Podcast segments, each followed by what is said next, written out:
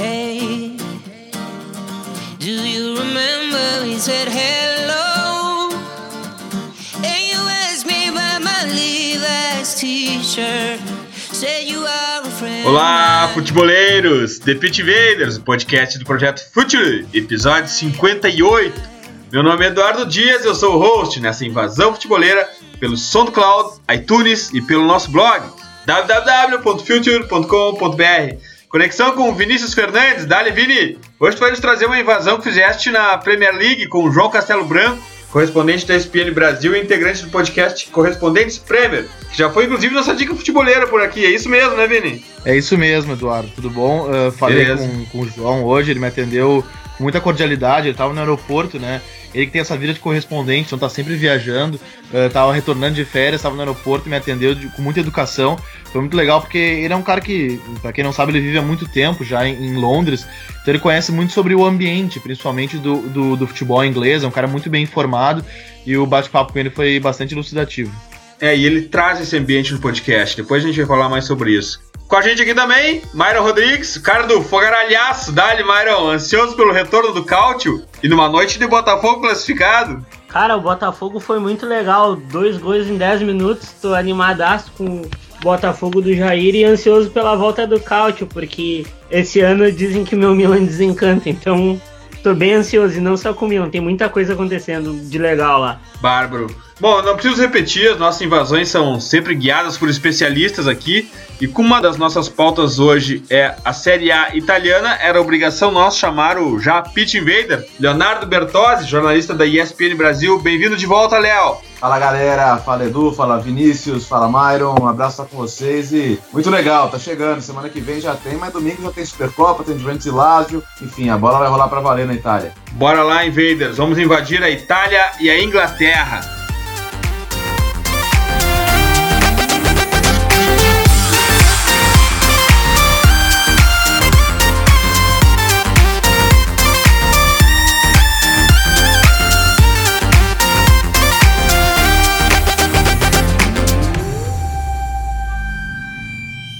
Está no ar mais um episódio do The Pitch Invaders, o podcast futeboleiro do Futuro.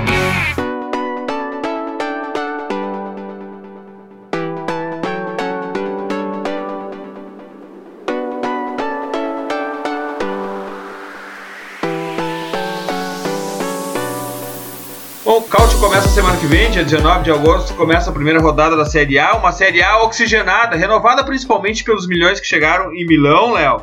E quando Milão começa a, a, se reoxigenar, a Série A toda vem atrás, né? Ajuda, né? Ajuda porque a gente está falando de, de um, de, um, país onde você tem três potências, né? Nacionais e internacionais e duas delas andaram em baixa, né? Milan e Inter. E acho que para a repercussão global do campeonato é fundamental que Milan e Inter voltem a, a níveis próximos dos que tinham antigamente. É, é claro que assim, a pergunta a responder no campeonato continua a ser quem vai parar a Juventus, quem vai ser o, a, a anti-Juve, né, como se fala por lá, quem vai ser esse grande adversário mas o Milan pelo mercado e a Inter porque parece viver uma pré-temporada mais normal, né?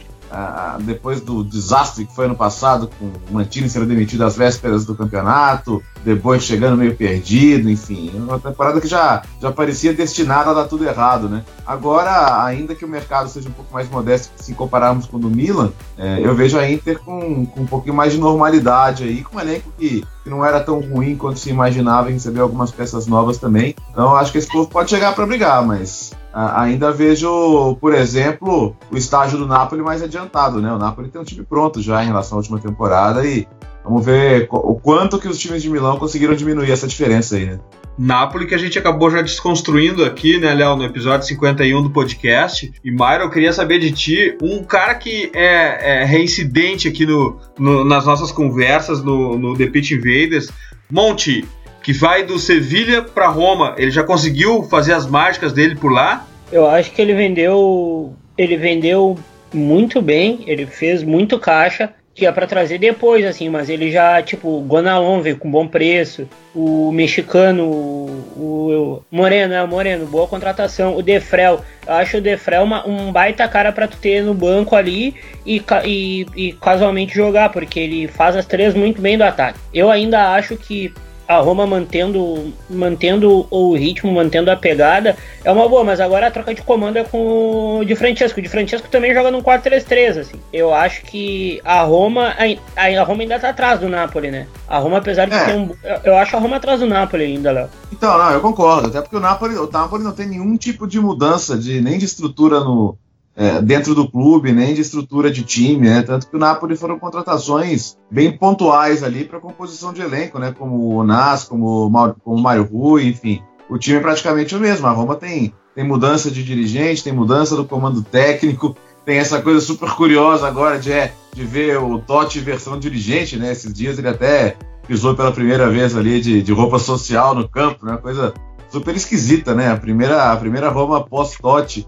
É, mas eu gosto, eu acho o mercado interessante também, nomes. É, além do Defrel que trabalhou com, com o Di Francesco no Sassuolo, Pellegrini é um jogador que, que me agrada muito também. é claro que era fundamental para Roma. É, é, era claro que era fundamental manter, né? Strotsman, manter na Engolan, que renovou o contrato, é um símbolo desse time. Mas eu acho que são, são bons nomes, né? Claro, perfeito. Mas o, o Pellegrini é um cara pro futuro, assim. Eu acho, ele, eu, eu acho que tu perdeu o Paredes. Perder não, vendeu o Paredes muito bem. Trazer o Pellegrini com o preço de recompra bem baixo é uma baita sacada, assim, já é, um, já é uma cartada muito do monte, assim. Ele, ele não, trazer é. cara por, por, preço baixo e vender depois. Pellegrini é um cara que tem preço recuperável, assim. Aí voltando à questão do Napoli. O Napoli não perdeu ninguém, mas eu acho também que a, Juve, o, a diferença do, do, dos times pra, do, do Napoli, principalmente pra Juventus, tá baixando. E a Juventus mais uma vez se remonta, né, Léo? Porque agora a Juventus é, da transição, é, né? É, se remonta e tem um detalhe aqui, né? A Juventus, ela pela primeira vez, ela tá sendo montada para jogar no, no 4-2-3-1, né? É, é, isso aconteceu durante a última temporada, foi até uma sacada boa do Alegre no momento em que havia questionamentos, né? A, a Juventus chegou até na metade da temporada já quatro derrotas, o que é muito para uma Juventus, né? Então foi quando ele, ele mudou o esquema, mudou uh, um pouquinho a maneira de pensar o time e agora ele já começa a temporada uh, baseado nessa maneira de jogar. Então as contratações do, do Douglas Costa e do Bernardeschi vão muito nessa linha. Agora, lá atrás, pô, você tá falando de, de perder Daniel Alves e, e Bonucci, cara. Você tá falando de perder duas referências mundiais das posições, né? E, e, e o que você ganha com o Daniel em, em apoio, em assistência, é, e principalmente, e acho que é uma coisa que a gente vai ver fazer muita falta a Juventus. A, a, a, saída de bola do Bonucci, né? O desafogo que é um jogador como o Bonucci, que às vezes com, com os meio-campistas marcados ele consegue fazer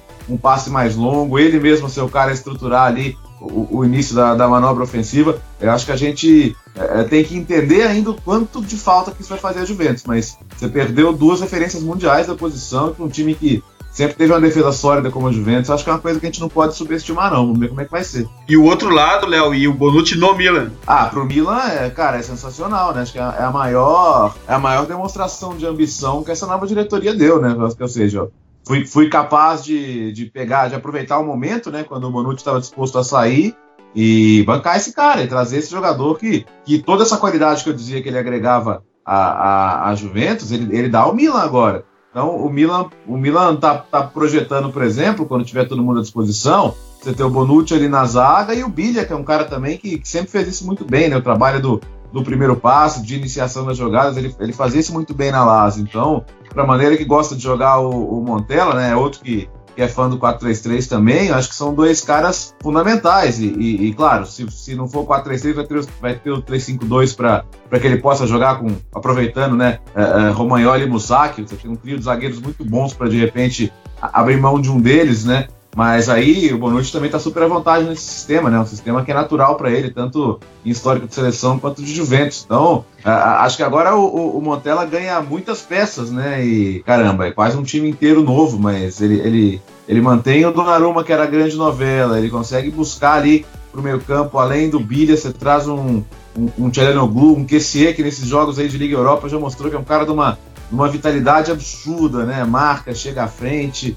oferece apoio. Eu tô, eu tô muito animado para ver esse novo Milan. Os laterais, acho que o Milan tem laterais finalmente depois de muito tempo, né? O, é, o Bonaventura que já é um já é um coringa desse time, né? E, E muita gente discute, né? Ah, onde é que o Bonaventura vai caber nesse time? Eu acho que é um, é um jogador que cabe pô, facilmente meio campo, jogando aberto também na frente, mas principalmente os laterais, cara. Os laterais acho que são o principal salto de qualidade que o Milan dá aí com o Conte e com o Rodrigues, né? Myron, o, o Bonucci, ele é mais do que um jogador, ele é um conceito, né? O Milan contrata um conceito. E é um cara que dá pontos também no, na tabela, né?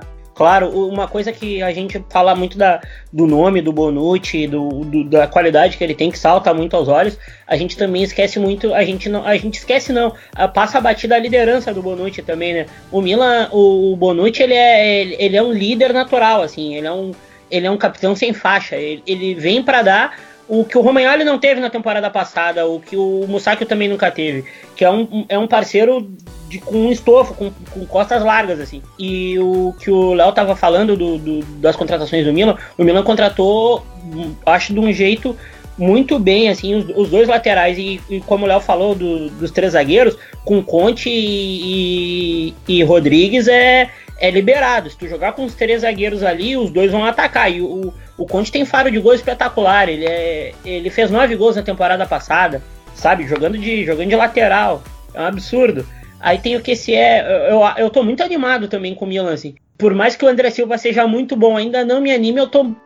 Ele ainda precisa dar uma maturada. Eu tô muito animado com o novo Milan e tô também. Eu acho que a, eu acho que a grande vai ser a grande temporada assim da Itália assim durante muito tempo. Vamos ver como é que vai ficar, né? A questão do 9, né? Porque o Milan tá querendo dar essa essa, essa última grande contratação de lotar o aeroporto, né? Então já já tirou para vários cantos. Agora parece que como, como todos os, os, grandes objetivos deram uma esfriada, né? O Bameyang, o, o Belotti, o Diego Costa, ou por questão de, de preço, ou no caso do Diego, porque ele só quer ir para o Atlético de Madrid mesmo, é, é capaz deles acabarem fechando com, com o Kalinic, né? Que, e muita gente pergunta, ah, por que, que vai contratar o Kalinic? Já tinha o Baca, era melhor ficar com o Baca. O, o, o Kalinic é um cara que, que no processo coletivo do time tende a agregar muito mais que o colombiano. E, e, e o que se especula lá é que isso deixaria uma portinha aberta para 2018, se o Ibrahimovic estiver bem e quiser voltar, por que não, né? E o que falta exatamente ao Milan para reconstrução total é a parte do ataque, né?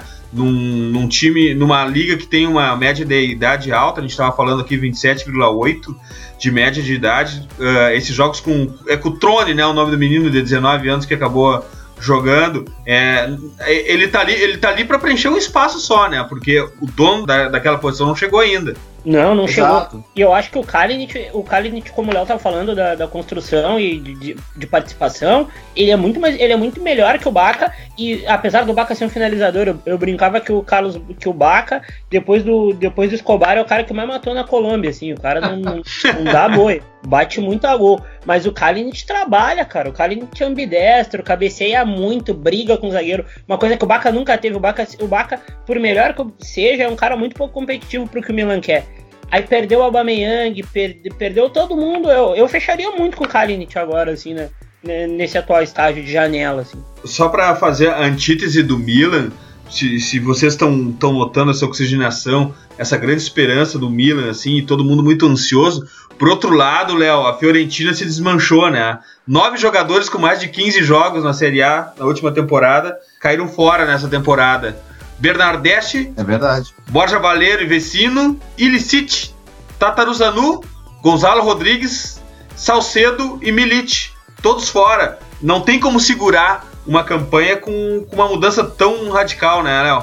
É, e, agora que o time está começando a achar as peças de reposição. Por exemplo, uma que eu achei muito inteligente é o Benassi, né? O Benassi é um baita meio do Torino, acho que é um jogador que, que, que, tinha a possibilidade até de um salto de qualidade, ainda tem a possibilidade de um salto de qualidade maior no futuro, mas é um cara para ser uma liderança técnica importante dentro de campo para esse time da, da Fiorentina. Desconfio até que seja um ganho em relação ao que era o Vecino, viu? Acho que a Fiorentina conseguiu fazer uma troca com um troco bom aí a, a, seu favor. Vamos lembrar que a Inter pagou a cláusula do Vecino de 24 milhões de euros, né? É, é vem o Esseric ali, que era do Nice, pode fazer a função. Não é a característica do Bernardeschi, mas é um cara que pode fazer ali a mesma função. E, e, e por exemplo, o Vitor Hugo na zaga está fazendo uma pré-temporada boa, está agradando. É, é, é, é um grande, é um grande central. Eu gosto muito do Vitor Hugo, eu acho ele um grande central. Então, É, eu acho que vai ser uma boa, cara. É um cara, e é um cara super super fácil de ambientar, o grupo já recebeu muito bem.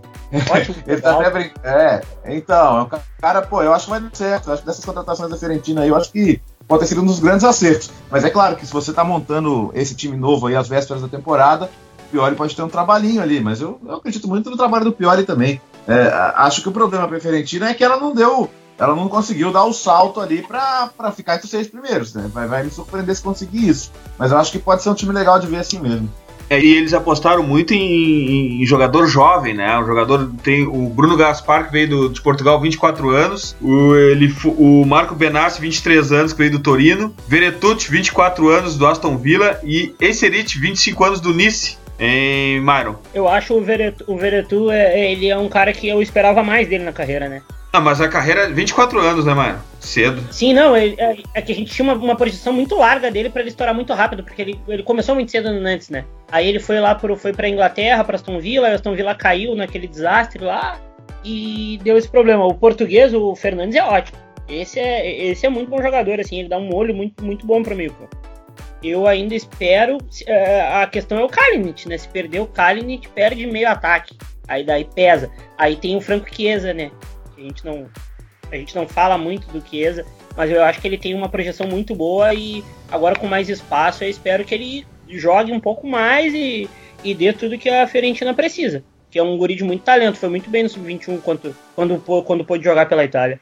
Se vender o Carinic, a tendência é tentar de repente o Giovanni Simeone do Genoa, né? É uma, é uma negociação que lá atrás já, já se ventilou, é, como não saiu ainda o negócio, ficou meio stand-by, mas é uma tentativa que pode acontecer de novo, mas é, não acho que seja um substituto à altura, não. Léo, e a Inter? Não tem como ser pior que o ano passado, né? Vai ter que melhorar. Ah, tem essa vantagem, né? Eu acho que é uma coisa meio. Sim, vamos lá, pode, pode ser um sonho muito alto, mas é, o Chelsea do ano passado, de uma temporada tão ruim que estava fora das competições europeias, vai, a, a Inter vai ter um volume de, de, de um, um, número de jogos pequeno na temporada, né? Porque na Copa Itália os times já entram com, fazendo com cinco jogos para fazer, são os 38 do campeonato.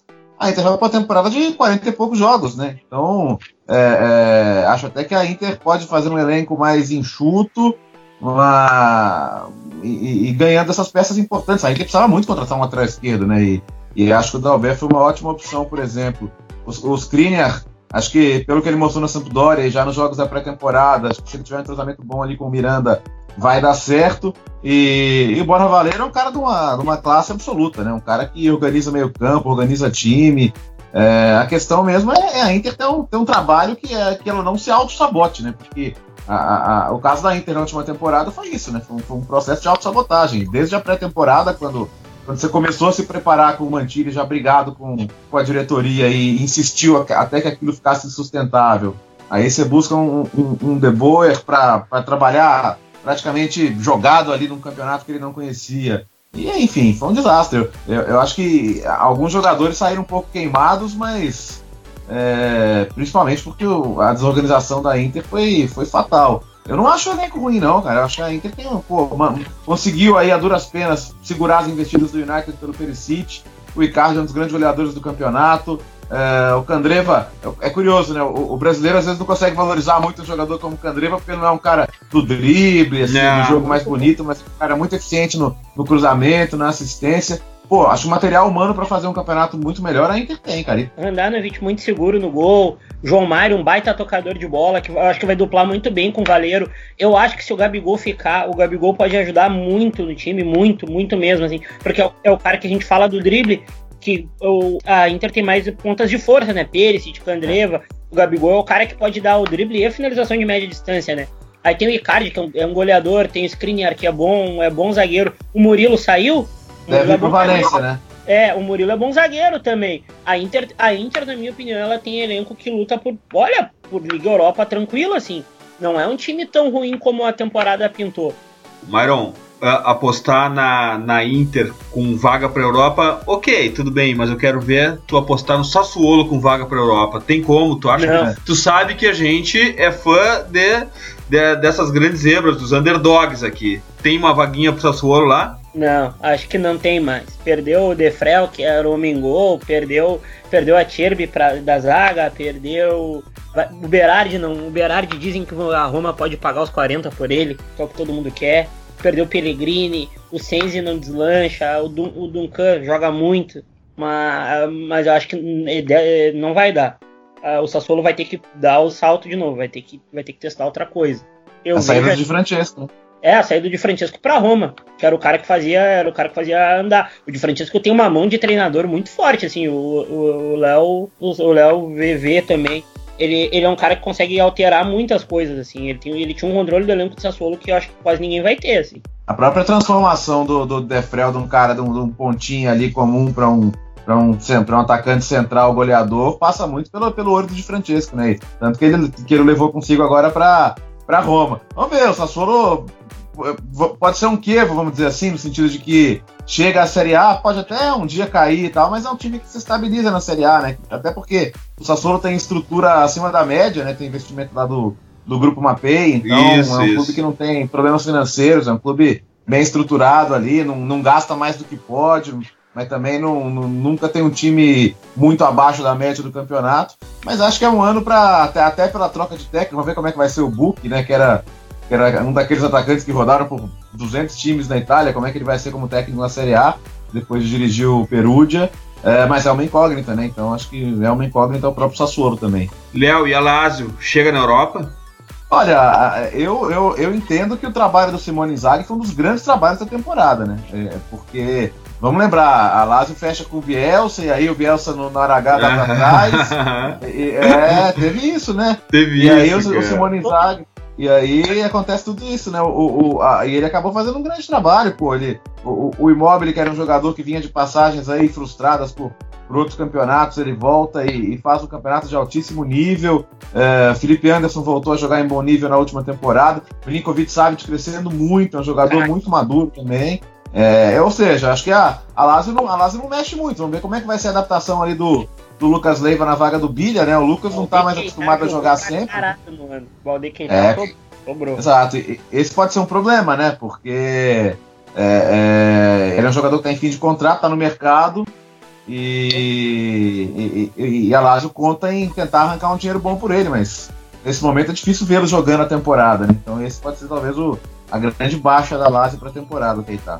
Tem um nome que a gente não falou na Lazio também, né? O zagueiro De Vries, né? Muito bom Sim, zagueiro. E, Muita gente esperava que saísse, né? Mas a, a Lazio conseguiu segurar, né? Sim, é, todo mundo queria ele, é muito bom zagueiro.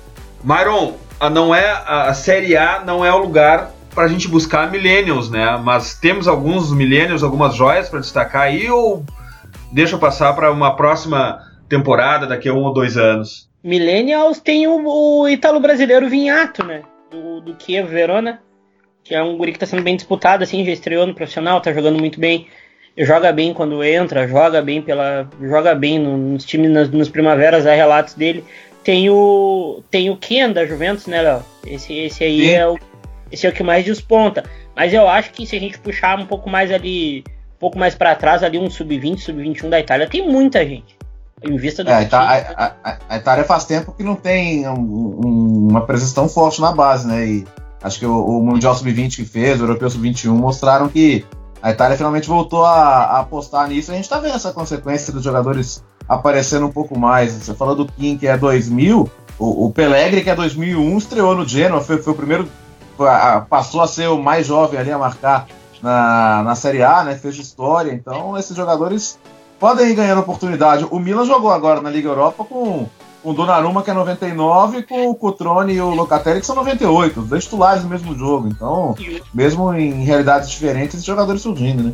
E assusta, como tu falou do Locatelli, assusta a maturidade do Locatelli e o senso de liderança que ele tem muito jovem. Cara, impressionante. impressionante. Ele tem uma leitura de jogo espetacular, ele, ele é ele é um monstro defensivamente, porque ele vai pro embate e ele tem uma maturidade, assim, que ah, o cara parece que tem 30 anos já. É, esse, esse, é, esse é muito promissor. Esse eu abro Vamos ficar de olho, né? Vamos ficar de olho também no Orsolini, né? Destaque do Sub-20, é, que já é da Juventus, mas vai jogar na Atalanta e, e é um lugar muito interessante para os jovens crescerem, né? Tanto que os jogadores que já, já são da Juventus estão lá, Caldara, Spinazzola, estão tendo uma evolução importante. é um jogador que acho que se tiver espaço também pode fazer um bom campeonato entre esses garotos. É, e, e não, e, tor e torcer pro Atalanta também fazer uma campanha, né, para eles despontarem, né, não ficar tão lá embaixo, né. Sim, manteve o Papu, manteve o Gasperini que montou um time muito competitivo, ganhado ganhado a Atalanta na temporada passada em, na, em Bergamo era um parto. Sempre é um parto ganhar em Bergamo. Mas a temporada passada eu achei muito pior, assim. Rafael Tolai é. fez, um, fez um italiano muito bom, inclusive. E é um clube se estruturando fora de campo também, né? O, o estádio que era público, o, o, clube comprou, vai reformar, vai deixar com uma cara mais europeia, né? Vamos dizer assim. A gente sabe que é, os estádios na Itália são essa questão, até vale um, vale um podcast só para isso, né? Mas também pensando fora de campo. E tomara que consiga fazer uma boa Liga Europa, né? A Atalanta ralou muito para conseguir essa vaga, vaga direta na fase de grupos.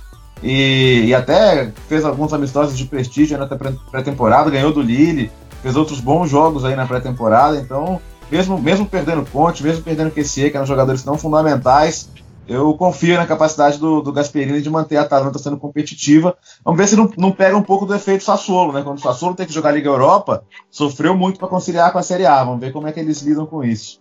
Ô, Léo, só uma pergunta. O Lirola, aquele lateral espanhol da Juventus que jogou a temporada pelo Sassuolo, ele continua no Sassuolo? Continua lá, continua lá, vai jogar mais uma temporada lá. Bom lateral, talentosíssimo. Léo, aqui é o lugar dos underdogs, aqui a gente gosta de, de, ir um pouco mais a fundo, mas a gente não pode deixar de falar dos MVP, dos hypados, quem são os grandes estrelões é. do, da Série A. Mauricardi, Gonzalo Higuaín, Paulo de Bala, como é que, quem são os caras que compõem esse, essa parte de cima das estrelas, os, os carros-chefes da Série A do Caute? Pô, de Bala é o novo 10, né? Pegou a camisa aí que foi de, de Platini, de Del Piero, é que, no, é que nos últimos anos quem ficou, quem pegou ela saiu rapidinho, né? O Tevez vestiu a 10 e foi embora. O Pogba vestiu a 10 e foi embora. O pessoal tá falando que, pô, será que é um sinal não? Que ele vai ser o próximo, mas, mas acho que a Juventus até, ao dar esse número para ele, mostra que, ó, a gente acredita em você, a gente não vai te vender, você você é um cara pra gente construir a, a, a esquadra, o time em volta. E, pô, acho que é um, de é um talento absurdo e vai crescer muito ainda. Agora, é um campeonato que na última temporada ele teve essa disputa pela artilharia muito forte, né? Com muitos jogadores é, com bons números, né? Passando ali dos, dos 20 gols. Então, você já falou de Higuaín, já falou de Cádio. Acabei de lembrar do Imóvel na Lazio também. Vamos ver quem vai ser, né, o, o, o 9 do Milan, mas acho que com um time tão competitivo vai ter condição de brigar também. Zeco, grande artilheiro. Mertens, que virou artilheiro né, no Napoli. Boa, com, boa. Né, nessa grande mudança tática na última Galo temporada. E, Galo pois é, Galo Pô, então são, são muitos bons goleadores aí que tem o campeonato e acho que a briga pela artilharia tende a ser, tende a ser legal. E, e, e o legal é isso, né? Você vê que e, por exemplo, o, o Torino não, não, não, não, não aceitou o bullying dos outros clubes pelo Belote, não. Falou, opa, não, não, não, não. Ó, é nosso, cara. Cravou pé. Ô, Léo, eu quero te fazer um pedido. Levanta essa, levanta essa bandeira comigo. As pessoas falam que não tem gol na, não tem gol na Itália. As pessoas, as pessoas todo, lá todo mundo defende. Levanta essa bandeira comigo. Foi a, melhor, foi a liga ah. com mais gols. As pessoas são muito chatas. As pessoas pegam muito no pé da, da do, do couch. Eu fico muito triste quando eu defendo sozinho isso. Ó, oh, isso aí é coisa de quem não vê um jogo do campeonato, viu? O campeonato esse ano promete bastante. e é, a, a, dúvida se há na Itália, né, é se as defesas estão menos, menos malvadas que antigamente, né? A gente, a gente antigamente, pô, era, era, era um campeonato que jogavam aí, pô, jogava Van Basten, jogava Maradona, e quando esses caras chegavam a 20 gols, era era difícil, cara. Então, a, a, acho, que, acho que a gente tem que discutir os dois lados, né? Ele, é, o, pre, é, o preconceito é. é. tão grande que quando começa a aparecer muito gol, já dá suspeita de máfia chinesa por baixo de tudo. Ah, pô, pensa bem, aí dá, né? Não, mas, pô, não, não, tem isso. Assim, a Itália, a Itália ficou maculada, mas é curioso, porque já teve, já teve escândalo de aposta na Alemanha, por exemplo, ninguém lembra, né? É, tá certo. Na Espanha também. Na Espanha, pois é. Só a Itália pega o, os rótulos, mas tudo bem. Eu, eu acho que quem, assiste o campeonato de espírito de preconceito vai ver um bom campeonato. Léo, olha só, tem uma questão nessa temporada que é uma é uma, é uma temporada que desemboca na Copa da Rússia, né? Quem são, é quem são, quem são os grandes jogadores para a gente ficar de olho na, na Azul? Olha, pensando em, em, em, Copa do Mundo, né? Então a gente pode ter essa, essa parceria de ataque aí, Belotti e Immobile. Agora, para mim, Roberto Insigne, cara, nesse, nesse, nesse, às vezes um 4-2-4 com a bola que o Ventura propõe, uma maneira muito ousada de jogar. A gente deve ver esses, É, esse jogador, se fizer uma grande temporada com o Napoli, certamente chegar na Copa do Mundo com, com um papel importante. Não tem como fugir dos zagueiros, né? De Buffon, de, de Bonucci e Chiellini agora em lados separados. Acho que é uma corrida muito legal pela lateral direita. A gente já falou do Ponte aqui. O próprio Spinazzola, quando jogou pela seleção, eh, jogou muito bem também, né? Jogou, correspondeu bastante. E essa semana tivemos a renovação do Ventura, né? O que é um sinal importante. Uh, renovou até a Euro 2020. A Itália está algumas semanas de jogar com a Espanha, sua grande decisão na eliminatória, né? Vai ter que ir lá pensando em ganhar, senão vai ter que jogar uma repescagem aí. E repescagem é complicado, né? Você pode até ser favorito e tal, mas na última, para a última Copa, por exemplo, a gente teve a, a, a, França levando um susto da Ucrânia e quase ficando fora porque perdeu o primeiro jogo 2 a 0 né? Então, a gente está falando de um, de um Itália e Espanha no Bernabéu aí que é crucial. A, o Ventura até tentou aí discutir que o campeonato começasse talvez nesse fim de semana em vez do próximo, né? Mas na Itália é complicado isso. As férias de agosto o pessoal aproveita, viaja, então é, é difícil alterar, antecipar essas datas do campeonato. Ah, os jogadores vão chegar aí com com praticamente uma semana, duas semanas de campeonato para um jogo decisivo, mas enfim, na Espanha também não vai ser diferente, então uh, eu estou esperando aí um grande jogo e tomara que a Itália não deixe de se classificar, né? Porque o Ventura falou assim: eu espero ser surpresa em 2018 e favorito em 2020. Acho é. que pelo amadurecimento dessa geração o caminho é esse mesmo. Não, e uma Copa do Mundo precisa da Itália. Pô, sempre, imagina. E teve um texto da 4 Track falando da geração que pode vir para 2022. E a gente também fala muito da frente, a gente fala das duas vagas de goleiro, que tem o, o Donnarumma e o Buffon, que na minha opinião são intocáveis, mas a gente esquece do terceiro goleiro, que esse ano é o Meré, que é um, é um grande goleiro, jogou a Série B, esse ano vai jogar a Série A pelo Spawn, né, Léo? O Spawn fez um mercado... É, o Spawn fez um mercado bem legal, inclusive, né? É, para quem tá chegando pra Série A, né? Alguns nomes interessantes. Paloski, por exemplo, um jogador que, porra, não deu certo no Atalanta, mas nos anos de Kiev aí mostrou que é um cara que, que sabe fazer seus golzinhos. E eu, eu brinco que, que, é curioso como a, como a. Não vamos esquecer do Scufê também, né? Que, que é da Udinese também. E, e o não fica na Udinese porque o Scufê, que surgiu como outro desses fenômenos aí, jogando titular com 17 anos, né? É, agora rodou um pouquinho, pegou um pouquinho de banco também, agora tá maduro aí para ser titular. Então, é, a Udinese tem os dois melhores goleiros jovens depois do Donnarumma, né? Um vai jogar lá com a Scufê e o outro pela Spal, que é o Meré, que, que, fez uma ótima Série B, tanto que ele foi convocado ainda jogando a Série B e, e vai ter que segurar uma bucha aí, né? Jogando com um time que é recém-promovido, vai deve sofrer um pouquinho, vai ter trabalho. O Meré é muito técnico, né, Léo? Ele, é, ele, é, ele é o Donnarumma mais sóbrio, assim, como, como, como É verdade. Ele é muito técnico. Olha só, Léo, uh, os nossos pit invaders, eles gostam muito de olhar para dentro do campo, entender como, o que está acontecendo, qual é o modelo de jogo, qual é o conceito de cada clube. E quem assistir a Série A nessa temporada, ela vai notar que o Cautio não é mais só Catenaccio, né? O que, é que os pit invaders vão olhar quando assistir o jogo da, da Série A? Que modelo de jogo eles vão olhar? Qual é o que, que é o hype lá? A gente já discutiu, por exemplo, o Napoli do Sarri em muito detalhe, né? Napoli, só, só, só, um parênteses, Napoli de Sarri, episódio 51, voltem lá e é, ouçam a desconstrução que fizemos desse time.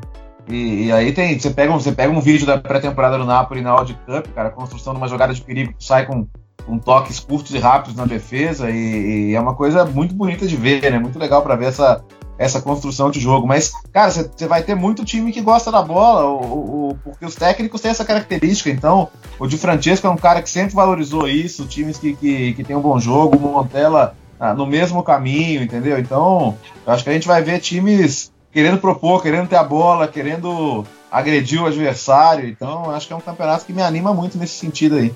O Spalletti também se reciclou muito, né? Ele montou também. Um verticalíssimo com a Roma. Achei, achei por momentos assim, Roma e Napoli jogando melhor no início muita temporada. Roma e Napoli jogando muito e a Juventus no terceiro patamar. Assim. E a Inter é a grande sensação né, da pré-temporada, porque fez jogos difíceis, bons jogos. É, é, muita gente imagina, você citou o João Mário agora há pouco, né? Que o João Mário possa ser transformado no novo Nainggolan, no sentido de que é um jogador que pode começar a jogar mais perto dos atacantes, porque tem tem qualidade para o último passe, tem essa dinâmica também. Então acho que ele pode achar algumas boas soluções nesse caminho. Sim, não, e as pessoas elas olham com o nariz torto, assim, em, Cover, em Coverciano tá acontecendo muita coisa legal. As pessoas, a, a, escola, a nova escola de, de, treinadores italianos é muito boa, e a escola antiga também não fica atrás. Eu acho que o, o, campeonato italiano esse ano vai ser muito legal de assistir. As pessoas têm que ir desprovido de preconceito, é uma liga que me anima muito ela vai ser muito competitiva. não vejo a Juventus como grande favorita, eu vejo a Juventus favorita, mas não com a, o favoritismo da temporada retrasada, por exemplo. E tem uma grande novidade aí, né, que, é a, que são as quatro vagas, né, diretas para Champions. A gente tinha um Boa. cenário de três vagas sendo duas diretas e agora Claro que foi não, não do jeito que se gostaria, né? Foi pela canetada mesmo, não foi porque subiu no ranking, mas, mas tudo bem. Essa, é, acho que dá uma, uma, animada boa nessa briga. Eu não vejo a Juventus ficando fora dos quatro primeiros. Aí você pode pegar Napoli, Roma, Milan e Inter numa briga aí e alguém vai ficar de fora, cara. E mesmo com essa vaga a mais, vai ficar, alguém vai ficar sem Champions. E pro, pro projeto do Milan, por exemplo, por mais que, que os chineses garantam que eles têm saúde financeira para isso e, e devem ter mesmo mas não chegar a Champions com um investimento desse pode ser uh, um problema até para dar o próximo passo, né? Para continuar evoluindo esse time para a próxima temporada. Então, para alguns times, mas para o Milan especialmente, a, a, Champions é quase um requisito aí para justificar os investimentos. Léo, e uma dúvida de telespectador mesmo: teremos horários chineses também? Ah, em alguns momentos teremos, né? Como já tivemos o Milan Inter, já o novo derby chinês da Série A, é. né? Foi jogado meio de meia na última temporada, é, o jogo dos meio de meia vai continuar, né? Vai vai estar tá sempre garantido aí. E, e, isso já é uma coisa que para o próximo contrato de TV para 2018, 2021, que é o próximo triênio que já está sendo colocado em negociação, de às vezes dá até essa autonomia aí para um, dois jogos por rodada ser, ser as TVs internacionais que vão escolher. A ideia é é internacionalizar bastante, né? Ainda mais agora que você tem essa, essa presença até de mais donos estrangeiros, né? Você já tinha na Roma, você já tinha no, no Bolonha, por exemplo, mas enfim, a realidade dos donos estrangeiros que é tão forte na Inglaterra e, e, e já uma normalidade, na Itália começa a ser assim também, né? Léo, fica aí, porque a gente tem que colocar o Vini na conversa, porque agora a gente gosta muito do underdog aqui, agora a gente vai falar dos, dos hypados da Premier League, os caras que fazem o papel que a Série A fazia nos anos 90, né? E Vini, chega aí, quero falar contigo sobre o que, que tem para nos apresentar dessa Premier League, o teu preview sobre a Premier League. A Premier League que não tem muita estrela, né? Antônio Conte, Harry Kane, Jürgen Klopp, Wenger, Pogba, Guardiola, Hazard, Pochettino e Kevin De Bruyne, José Mourinho. Pô, vou parar de falar que vai acabar faltando. vou deixar alguém de fora aqui. Vini, o que, que, tu espera dessa Premier League que tá começando aí? Eu, eu espero. Uh que faça jus à, à, liga inflacionada e estrelada que é, né, a Premier League. Uh, uh, uh, o que eu, que eu fico muito. que eu tô esperando muito dela, porque os principais times na última temporada estavam iniciando trabalhos, tinha o United iniciando um ciclo com José Mourinho, o, o Manchester City com, com Guardiola, o Chelsea com Conte, que até acabou dando mais, resultados mais rápidos que a gente esperava, mas dessa vez a gente só vai ter três times começando novos trabalhos, vai ter ali o, o Marco Silva, português, no Watford, o Maurício Pellegrino no Southampton e o Frank De Boer no Crystal Palace, então todos são trabalhos em continuidade. Então, é, como eu sou um cara que acredita muito em continuidade, em processo, acredito que a tendência é termos uma Premier League com jogos melhores, inclusive.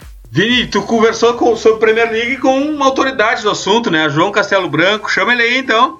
Claro, uh, conversei com o João Castelo Branco sobre a Premier League, foi muito bacana.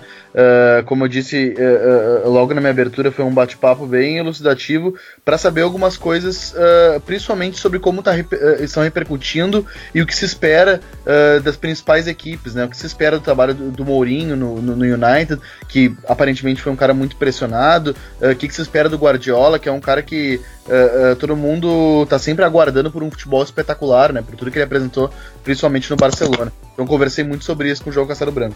Bora lá então, vamos para Londres.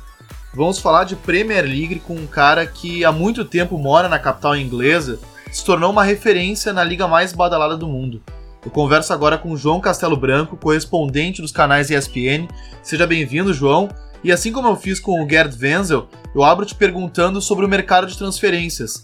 Numa análise prévia, quem tu acha que fez o mercado mais interessante dentre as principais equipes inglesas? Olá, tudo bem? Vinícius, obrigado é, pela pergunta, pela oportunidade de comparecer aqui também. É, gosto muito do trabalho de vocês. Sou novo aqui no mundo de podcast, mas estou continuando bastante bem fazer um podcast aqui da Inglaterra, é, junto com o Ulisses Neto. Olha só, respondendo a sua pergunta, é, eu acho que. Bom, eu tenho que destacar o Manchester City porque contratou muitos jogadores, bons jogadores, e gastou muito. É o time que mais gastou aqui. Mas eu não sei se seria, eu não sei se eu diria que seria o que melhor contratou, né? Só recapitular, o Manchester contratou, contratou Mônaco, o Bernardo Silva, português, o Mendy, é, trouxe o goleiro também Ederson, brasileiro, né? Trouxe o Walker, lateral do Tottenham, trouxe o Danilo, lateral do Real Madrid. Enfim, é, essas são algumas das principais votações do Manchester City. Vários jogadores, só que vai ser difícil entrosar todo mundo no time. Acho que talvez seja até é, muita gente, vai ser difícil saber como que ele vai encaixar, é, principalmente ali no meio, é, os jogadores. Agora, eu acho interessante as contratações também do Manchester United, porque é, já tinha um, um, bom time, né, mas foi ali o Mourinho contratou um bom atacante, ótimo atacante que é o Lukaku, cara bom e experiente ali no meio campo, que é o Matic, vai dar mais espaço para o Pogba poder é, jogar um pouco mais avançado, e também um na zaga, então um em cada posição. Na zaga foi o Videosh, então fortalecendo é, todos os setores. É, difícil responder exatamente, mas eu acho que eu vou ter que ficar é, com o Manchester City pelo fato de serem vários jogadores é, de peso aí, quando é, outros times contrataram menos. Não sei se necessariamente vai funcionar, mas eu acho que foi o time que se destaca nessa janela e, e, já que tu abriste falando do Manchester City, uh, me parece que agora a gente vai ter um City uh, bem Guardiola, porque chegaram peças pedidas por ele, uh, o time dispensou muitos jogadores, né, muitos jogadores em término de contrato. não sei se te parece, mas a mim parece que é a reformulação mais brusca dessa era milionária do Manchester City. Eles durante essa época milionária eles contrataram muito, né, gastaram bilhões em jogadores, é, mas eu acho que você tem razão, que talvez nunca tantos ao mesmo tempo assim, né?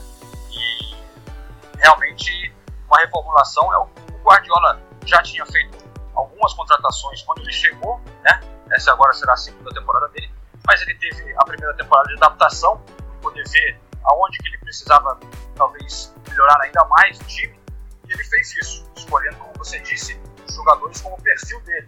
Agora, vamos ver como é que vai ser, né? Vai ser muito interessante ver a segunda é, temporada do Guardiola, porque a primeira não foi um, um, grande sucesso, a gente tem que dizer. Manchester City não, não foi mal, mas também é, não foi ótimo, né? Sim, uh, mas a avaliação que se, que se, faz, principalmente na Inglaterra, me parece uh, que até que se criou uma relação um pouco atritosa dele com a imprensa, se cobra muito um bom futebol né, do time do Guardiola. Ah, com certeza, né? Mas é que o Guardiola já é sinônimo de um futebol bonito, de um futebol legal, né? Ele chegou aqui muita gente esperando é, muita coisa, ainda mais porque ele tem é, posse praticamente aberto à sua disposição. Então, é, a esperança é muito grande. Então, é, assim, a expectativa do Guardiola é gigantesca. Só que, claro, aqui na Premier League a competição é muito grande também. Né? Então, não é, é, sei lá, a Alemanha, o Bayern de Munique está muito acima, tem muito mais dinheiro que os outros. Na Espanha tem o Barcelona e o, e o Real Madrid, que estão, né, disparam na frente. Mas aqui na Inglaterra está muito forte, né? E todo mundo tem muita grana também. O Chelsea também tem muita grana, o Manchester United. É, então, é, a competição fica dura pro Guardiola. E não é só ele, tem o Mourinho no Manchester United, o Klopp no Liverpool, né? tem o Arsenal, o Liverpool, vários times ali querendo entrar nessa briga também dos grandes. Então, realmente é complicado, vai ser um desafio muito interessante ver como que o Guardiola vai conseguir é, fazer seu time jogar nessa temporada e como que ele vai ficar na tabela. Porque uma coisa é como vai jogar bonito e vai dar certo, né?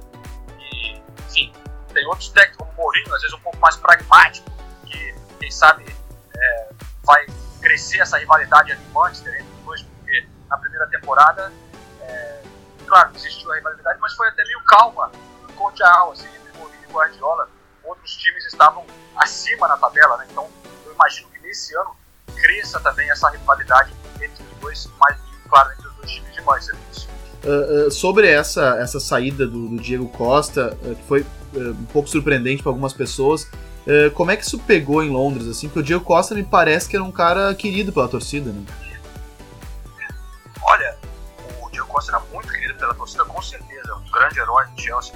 Sempre, é, você assistindo jogos ao vivo, via que dava de tudo, né? Se expulsava muito, batalhava é, em todas as partidas e fez muitos gols importantes. É, eu acho que o Chelsea vai sentir muita falta do Diego Costa. É, o Morata é um grande jogador, mas não sei ainda como ele vai atuar na Premier League. Quem sabe, na verdade, né? Vamos, é uma uma incógnita, enquanto o Diego Costa foi um monstro que jogava demais. É, mas, respondendo a sua pergunta, eu acho que a torcida vai ficar um pouco triste, com certeza, vai sentir essa falta. Mas todo mundo já sabia há algum tempo que o Diego Costa não estava totalmente é, adaptado casa, assim, já teve conversa antes, né? Ele talvez sair do Atlético, ele já mostrou em algumas ocasiões que não estava totalmente satisfeito com a vida aqui na Inglaterra. É, ele, não, ele e a família dele, eu acho que não se adaptaram totalmente. Então, eu acho que não foi uma surpresa assim enorme, mas sim uma grande decepção para a torcida do Chelsea. Sim, e o Tottenham uh, me surpreendeu, assim, agora falando de Tottenham, me surpreendeu bastante que ele foi o único dos 20 clubes da liga a não contratar ninguém. Ele simplesmente não apresentou ninguém. Uh, uh, eu não sei se não te parece uma confiança até um pouco em demasia no, no modelo do Pochettino? Olha, é, eu acho que se você olhar o Tottenham e a atuação nas últimas duas temporadas, o Tottenham foi muito bem né, nos últimos dois anos. Então, é, você poderia pensar, para que né, mudar se está dando tudo certo?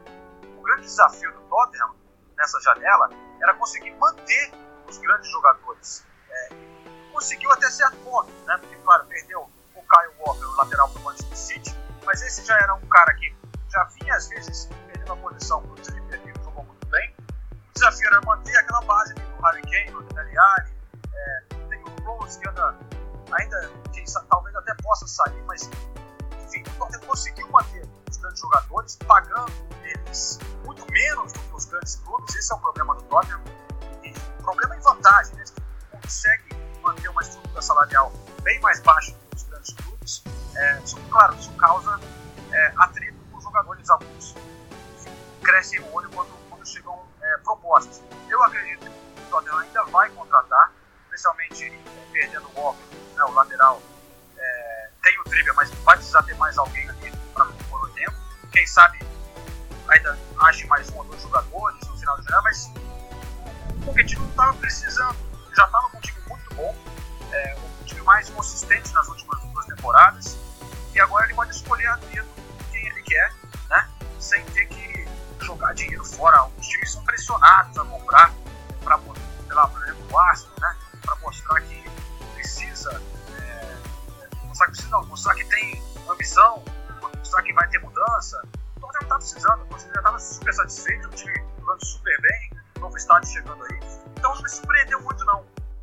Sim, e, e sobre o Arsenal, já que. Flamengo, muito respeito do trabalho. Uhum. E, e, e, sobre o Arsenal, que, que tu comentaste, Uh, tu acredita que, que, de repente, se o Arsenal passar mais um ano em branco, já, uh, acredita que talvez seja o último ano do Wenger ou fica cada vez mais difícil de, de prever isso, né? Bom, é, enfim, muita gente imaginava que isso seria o último ano dele, ele ficou, né? E assinou um contrato de dois anos. É, eu acho que se ele passar em branco, for bem, eu acho que aí vai ser muito difícil. Mais uma vez a gente vai ver a pressão da torcida, ele ficou quase insuportável aqui no final da temporada. Vai crescer de novo é, e ele também tinha que responder toda hora, pressão pela imprensa, também as críticas. Mas eu torço né, para eu sou torcedor do Arsenal, é, tenho muito respeito que o Arsenal fez aqui, ele revolucionou esse clube. Claro, passou por, sei lá, torcedor do Arsenal teve muitas frustrações também recentemente, só que, pô, tem um bom elenco, grandes, eu acho que quem sabe pinta alguma coisa aí. Ganhou a, Copa da Inglaterra na última temporada. Mas sim, é, se o Arsenal não ganhar nada, é, vai ser difícil o Wenger ficar. Mas ganhar a Premier League é muito difícil, né? Tem muitos times ali brigando. Eu acho que o Wenger talvez sim, sim como aconteceu nessa temporada, se ele não classificar para a Champions League, como aconteceu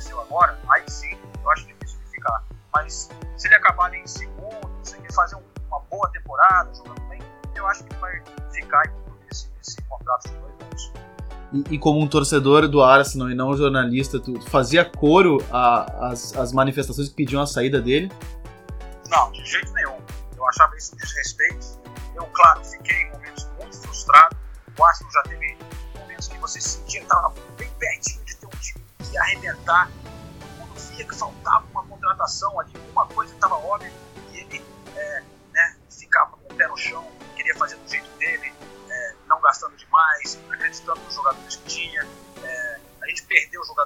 para outros times, mas não, eu não pedir a saída dele, não, porque eu acho que depois de tudo que o cara fez no clube, é, ele merece sair de uma maneira digna e com respeito. Só que foi difícil mesmo, ele rolou muito tempo, eles deviam ter se pronunciado antes, não sei, foi uma situação meio complicada ali de, sem saber, né, sem dar satisfação.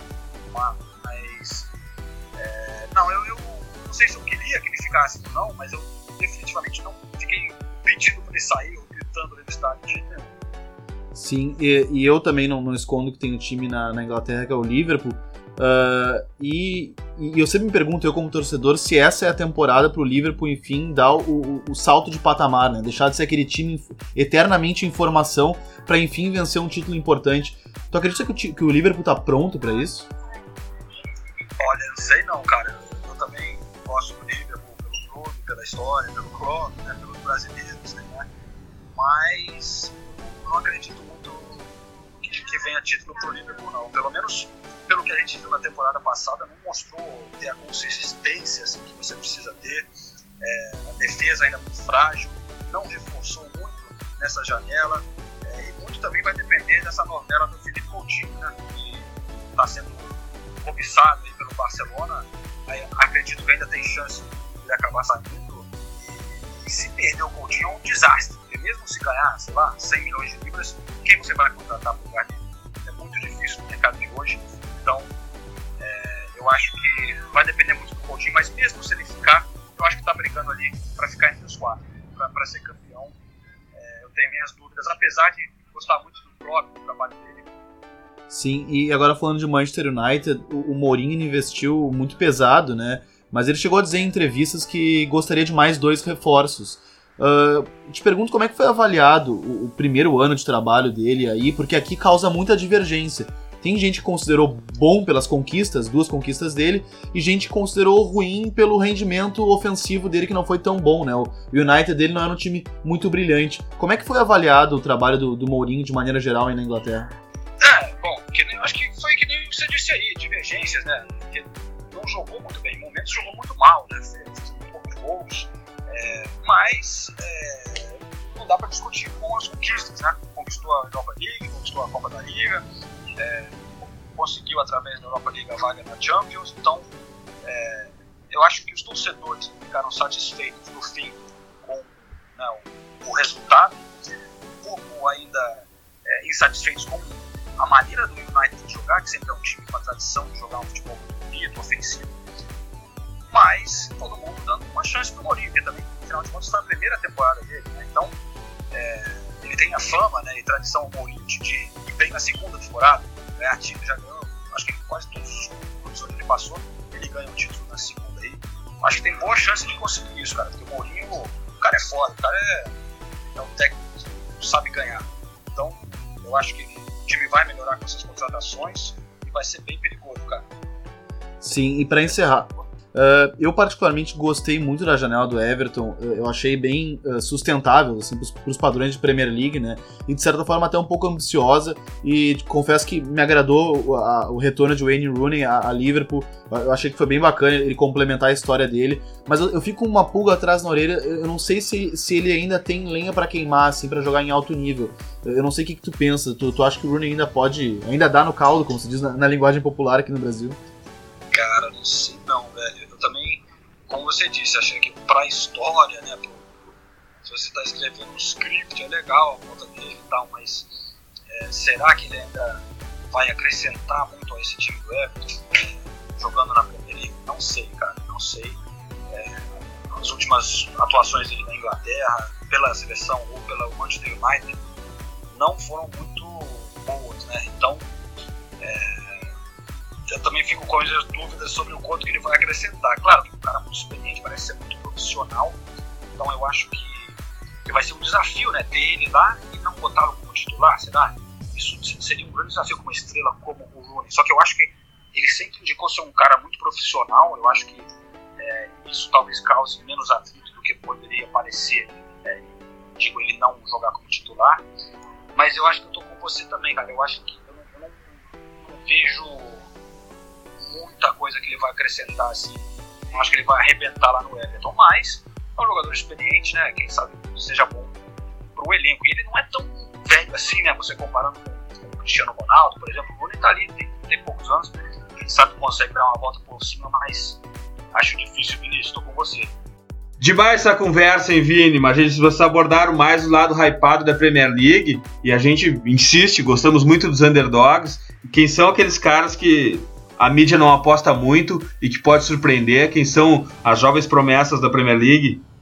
É, eu, eu separei alguns nomes que eu, que eu acho bem interessantes, principalmente uh, alguns ingleses, uh, jogadores ingleses. Uh, e assim, a Premier League é uma, é uma liga de, cuja idade média é realmente muito alta, porque os times têm muito dinheiro, então muitas vezes não dão espaço. Mais que a italiana, mais que a italiana. Que histori historicamente é uma, é, uma, é uma série envelhecida, assim, mas a Premier League tem, tem uma idade mais alta. Isso, uh, principalmente porque os clubes contratam muito e acabam, não, acabam que não dão muito espaço para a categoria de base. A gente tem casos famosos como o Chelsea, por exemplo, que é um time que ganha muitos torneios de base, revela muitos jogadores para sele seleções inglesas de base, mas uh, os jogadores acabam sendo emprestados. É, estão e, todos na Bélgica.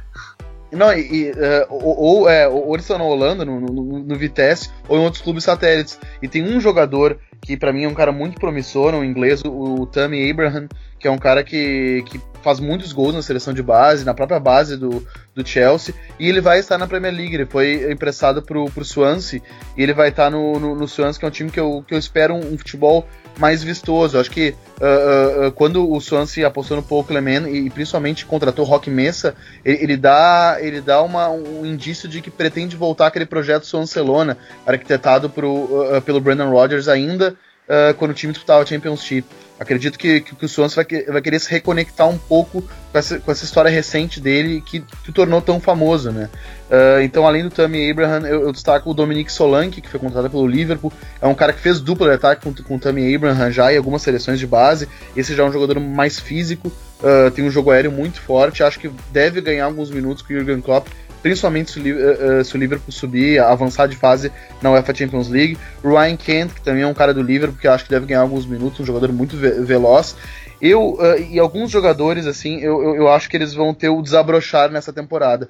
O Ian Nacho, que é um cara que não ganhou muitos, muitos jogos, uh, não ganhou muitos minutos com, com o Pep Guardiola no final na, na, na, reta final da Premier League, principalmente com a volta do Gabriel Jesus. Ele foi contratado pelo Leicester e eu fiquei muito feliz porque eu acho que ele é um cara que ele tem muito potencial, é um jogador uh, muito físico, assim, e, é um cara técnico, é um, um, cara com extremamente competitivo, apesar de jovem. E acho que ele vai ganhar bons minutos no Leicester. Que acabou apostando ali no, no, no Shakespeare, né? Que, que, é um cara que que responsável por aquela arrancada final. Então o Iannati é um cara que eu, que eu aposto muito. E outro cara também que, que eu aposto bastante, que joga no Everton, é o Tom Davis. Tom Davis é um, é um jogador extremamente maduro, uh, principalmente para a idade dele, tem só 19 anos. Ele fez uma dupla de volantes titular com, com Gueye no ano passado, muito qualificada nesse time do Ronald Koeman, que eu aposto demais. E ele é um jogador muito talentoso, que ele faz a saída de bola. Uh, parece que ele tem ali 30 anos tamanha tranquilidade que ele tem para editar o ritmo do, do jogo. E acho que nessa temporada ele tende a crescer ainda mais, principalmente ao lado de um jogador experiente como o Wayne Rooney. Vini, eu não quis te interromper. Rock Mesa no, no Swansea. Rock Mesa é aquele típico jogador espanhol, aquele típico meio-campo de espanhol. Se existe um, um, uma posição que define o jogo espanhol, é o meio-campo, né? E o Rock Mesa é um clássico jogador espanhol. Mas assim, ele não joga mais do que um meio de tabela que ele vive há anos. Eu acho que o Swansea é, é pequeno para ele, tu não acha isso? É, eu, eu, acho que é, mas se a gente for parar para pensar e analisar os principais times, eu sinceramente, pelo menos na Inglaterra, eu não sei se ele teria vaga titular no, nos principais times. Analisando assim friamente elencos de, de Arsenal, City, Liverpool, é. tudo bem, ele fez de fato um, um campeonato muito bom, mas uh, talvez não é um time com um pouco mais de pretensões do que o é. Swansea.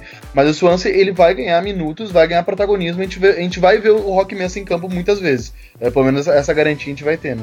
Talvez não tenha sido o mercado ideal para ele, eu imagino isso agora. Léo, o que, que tu acha dessa Premier League temporada 17-18?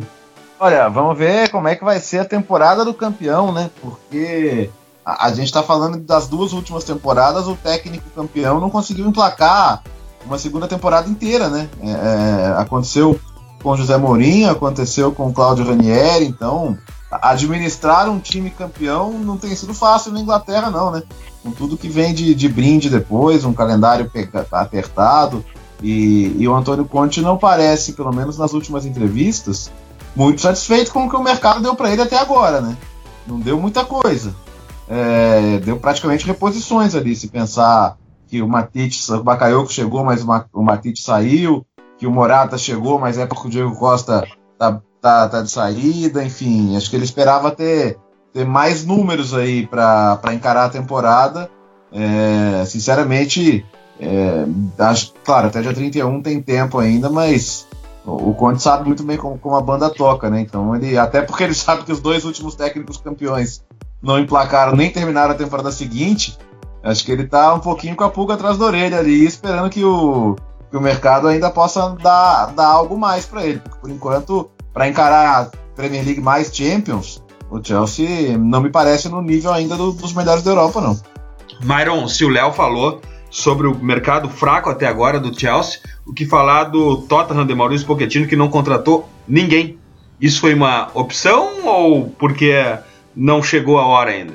Eu acho que é uma opção de manutenção de modelo que deu muito certo. Eu vejo o Tottenham. Na verdade, na verdade ele nunca foi muito extravagante nas janelas, né, Maio? Sim, eu vejo o Tottenham muito cerebral na hora de gastar, né? É porque não, não, faz, não faz maluquice, contrata bem, contrata uh, coisas casadas com modelo. O Vini pode falar mais, mas eu acho que o, o, o Tottenham, na minha opinião, segue dando passos firmes e certos na hora de se manter como um dos três melhores da Inglaterra. Mas ele foi o, o, o único time dos, dos, dos 20. Eu, eu, eu, fiz essa análise, assim, ele foi o único time dos 20 da Premier League a não contratar ninguém. Eu, eu, acho assim, eu entendo que é um modelo muito sedimentado, uh, de três anos e realmente muito assertivo, porque é um, time que vence muito, né? Acho que se a gente somar as duas temporadas, foi o time que, mais venceu na Inglaterra, mas uh, eu, eu, acho que é, um, que é uma fé muito grande, quase cega, principalmente pelo fato de que o Tottenham vai disputar muitas competições. Novamente. E o Danny, e o Danny Rose reclamou, né? O Danny Rose foi a público aí falar que esperava mais ambição no mercado, meio que falando que, que gostaria de sair para um Chelsea, para um Manchester United. E, e, outro dia até o, o Conte deu uma entrevista falando sobre isso, pegou meio mal no Tottenham, né? Falando que, pô, legal, mas no Tottenham ninguém tem obrigação de ser campeão, né? Então é um pouco mais tranquilo jogar lá. É, o, o, ele, o pessoal provoca o Tottenham mesmo, né? Falando que, pô, ah, beleza, o Tottenham é terceiro, segundo, mas para eles terceiro, segundo tá bom, assim. Não foi campeão, a torcida não vai terminar a temporada falando que faltou alguma coisa, né? Então acho que o Tottenham precisa dessa temporada de, pô, ganhei, entendeu? É, é, esse que é o ponto, né? O, o salto ali para ter um time ultra bonito de se ver jogar, um time que incomoda, um time que disputa, mas uma hora vai ter que parar de disputar, né? Senão, senão é, é, essa, essa, essa visão dos rivais ela acaba ganhando corpo, né? E tem a dificuldade do White Hart Lane esse ano também, né? Que é, uma, é. Que é a grande fortaleza do, do Tottenham. E se lembrarmos que em Wembley, por exemplo, o time jogou a Champions League e, e passou vergonha, né? não passou nem da fase de grupos. Vamos ver. É, é, é, claro que vai ser um Wembley diferente, né? Nem sempre com a sua capacidade máxima, enfim. Mas, mas eu acho que é um, é um fator para não menosprezar, não, porque o Tottenham foi um mandante fortíssimo na última temporada, né? Vini, e o Liverpool? Uh, então, o, o, o, meu Liverpool, né? Enfim, é, é, um, é um time que foi bem uh, modesto no mercado, principalmente se, se comparar com o Manchester City e Manchester United. Uh, é, é, um time que não, não fez gastos tão extravagantes, a não ser o Mohamed Salah, contratou o Dominique Solanke, que, já me, eh, que, eu já uh, me referi, e contratou também o Robertson, que é um, um, um, um lateral esquerdo que estava no Burnley, que é um cara muito bom, assim, principalmente para ser ali o escape do Milner. E o, o, o, Liverpool depende muito, vai depender muito do, da permanência do Coutinho, né? Porque o Felipe Coutinho não sabe se ele vai para Barcelona ou não no momento que nós estamos gravando. E, e, o, e o Felipe Coutinho, ele é o, ele, há dois anos pelo menos, ele é o grande diferencial desse time. Ele é um, é um, grande jogador e capaz de decidir jogos, e principalmente o, porque o Klopp tem planos de utilizar o Coutinho uh, mais recuado. Ele contratou o Salah para isso, na verdade. Ele contratou o Salah justamente porque ele tinha planos uh, de usar o Coutinho como interior uh, e para dar ainda mais velocidade na transição do Liverpool, um Salah de um lado e Mané de outro. O Liverpool fica muito veloz. Então, uh, de certa forma, o Liverpool perdeu o Coutinho, uh, é como se perdesse um pouco do propósito da contação no Salah, porque uh, o, o, Liverpool uh, depende muito da agressividade do Coutinho por dentro, porque não tem nenhum interior tão agressivo e tão finalizador quanto o Coutinho. O Lalana não é tão agressivo, nem o Reinaldo. Vini, se tu olhar pro, pro, pro Firmino e olhar pros lados, sei lá, Romero Lukaku, tu pode. Pô, esse cara vai fazer 25 gols essa temporada? Talvez. Morata vai fazer 25 gols? Sei lá, talvez. Firmino não é um cara de 25 gols na temporada, né? Ele depende muito do Coutinho e também depende muito do, Mané. É, mas, mas a questão do Firmino é que todos eles dependem, dependem do Firmino. Mais do que os jogadores do United vão depender do Lukaku, mais do que os jogadores do Chelsea vão depender do Morata, e do que os jogadores do, do Arsenal vão depender do Lacazette. O, o, o Firmino é um cara muito importante para o modelo de jogo do, do Jurgen Klopp. Os jogadores eles entram muito na área para finalizar porque tem o, o Roberto Firmino, né? Suspeito pra falar que eu gosto muito dele, mas ele, ele, é um jogador muito inteligente que arrasta marcadores com uma facilidade muito grande. Eu brinco que ele é o, o, o atacante silencioso. Uh, ele, ele é o atacante que dá espaço para os outros atacarem. Ele é uma referência móvel muito importante para esse modelo do Klopp e por isso o Klopp não descarta ele e também por isso o Klopp sequer faz a menção de gastar e abrir o bolso com, com um jogador mais referencial. Myron, Romelo Lukaku é o 9 que vai trazer a contundência que o Mourinho precisava? Cara, é um centroavante que, na minha opinião, muito completo. É um, é um ótimo pivô, é um cara, é um tanque. Na minha opinião, é muito. É meio pesado dizer isso, mas na minha opinião ele vai ser muito mais determinante do que o Ibrahimovic foi na temporada passada pelo Manchester. O Lukaku é um cara que, apesar de apesar de algum, as pessoas terem certa restrição com o estilo dele, ele, ele ser meio desengonçado, é um goleador uh, muito é um goleador voraz e é um cara muito adaptado à Premier League, né? Ele não vai uh, sentir que uh, tá num terreno estranho, ele tá na Premier League. Agora o, o salto é se ele vai entender a, a questão Manchester United, do Manchester uh, querendo voltar ao grande cenário europeu e vai, vai pegar isso para ele e vai, vai guardar os gols, porque bola ele tem no corpo sobrando, assim. E, e tá na hora do Pogba. Bom, eu não, eu não, não vou ser tão definitivo assim. O Pogba já, já mostrou algum futebol, porque a gente fica fazendo uma má comparação com o valor dele e isso acaba diminuindo o futebol dele. Pogba já estreou, mas se espera um pouco mais, né? Ficou uma frustração, né, Maron? Eu vejo o Pogba como um jogador que ele precisa competir mais, assim. O Pogba é muito talentoso, a gente sabe que sobra a classe, é um ambidestro fantástico, ele, ele, ele faz todas do meio, é um todo campista na essência, mas ele precisa competir mais, assim o Pogba é, é, ele ele quer o holofote para ele e ele ainda não tem o tamanho de, de, um jogador desse de um jogador que precisa que, que pode receber esse holofote e tu sabe que não vai não vai uh, baixar baixar o, o, a qualidade. O Pogba na, na, final da Liga Europa por exemplo ele foi um coadjuvante de muita qualidade que na minha opinião o Ander Herrera foi o dono do o dono do meio campo que foi na temporada passada e o Pogba ainda. O Pogba ainda falta o grande salto dele. Eu vejo ele. Eu vejo ele como um ótimo jogador, mas eu não vejo ele como ah, o grande. O, o, grande, o grande capitão desse navio, assim dizendo. Léo, e o guardiolismo? Cabem três zagueiros no guardiolismo?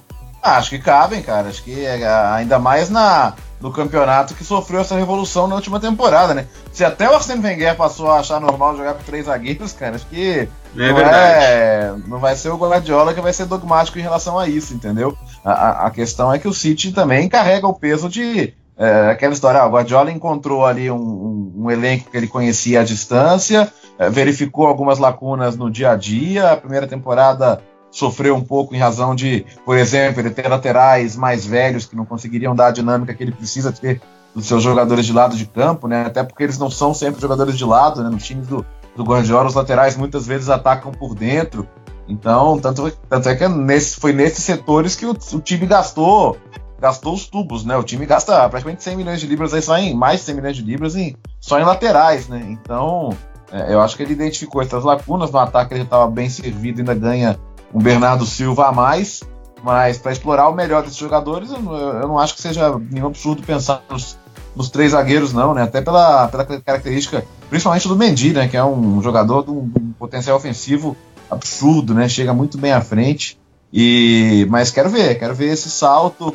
O, o, a, a barra para o Guardiola sempre vai ser colocada bem no alto, né? Porque a gente cobra de quem pode, né? E a gente pode ver um futebol melhor do City agora, agora com, com um elenco com essas lacunas que tinham já cobertas por jogadores que ele quis e que ele buscou com, com muito dinheiro, né?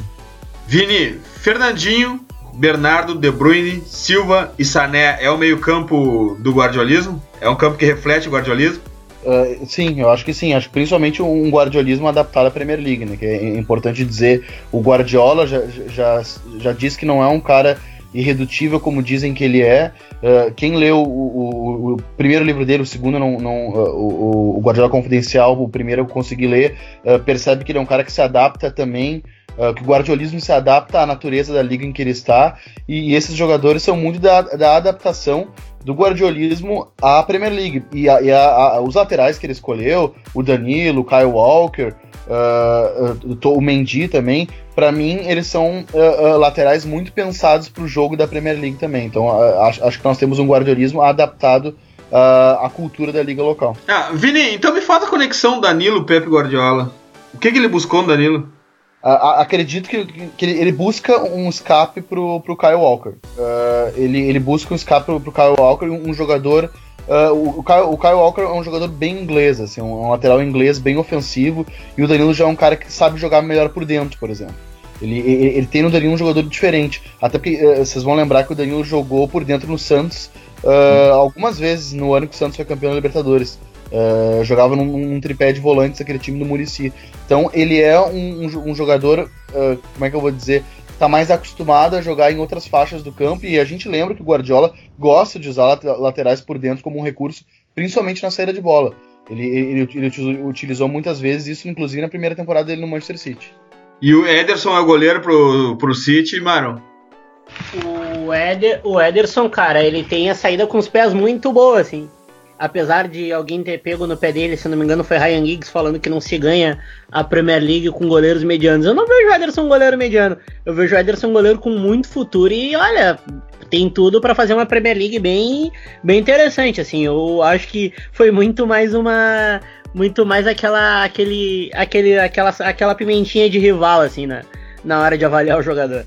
Léo, aqui uh, há um ano atrás, mais ou menos, a gente falou exatamente aqui no The Pitch Invaders que o projeto Arsene Wenger já tinha terminado e que era uma temporada jogada fora, não tinha mais problema de estádio, já tinham ganho um, uma temporada de Premier League, podia ter, tinha tudo para começar uma temporada com um técnico novo. Segue Arsene Wenger, o time mudou alguma coisa, Lacazette está ali, o, o Sanches não saiu ainda.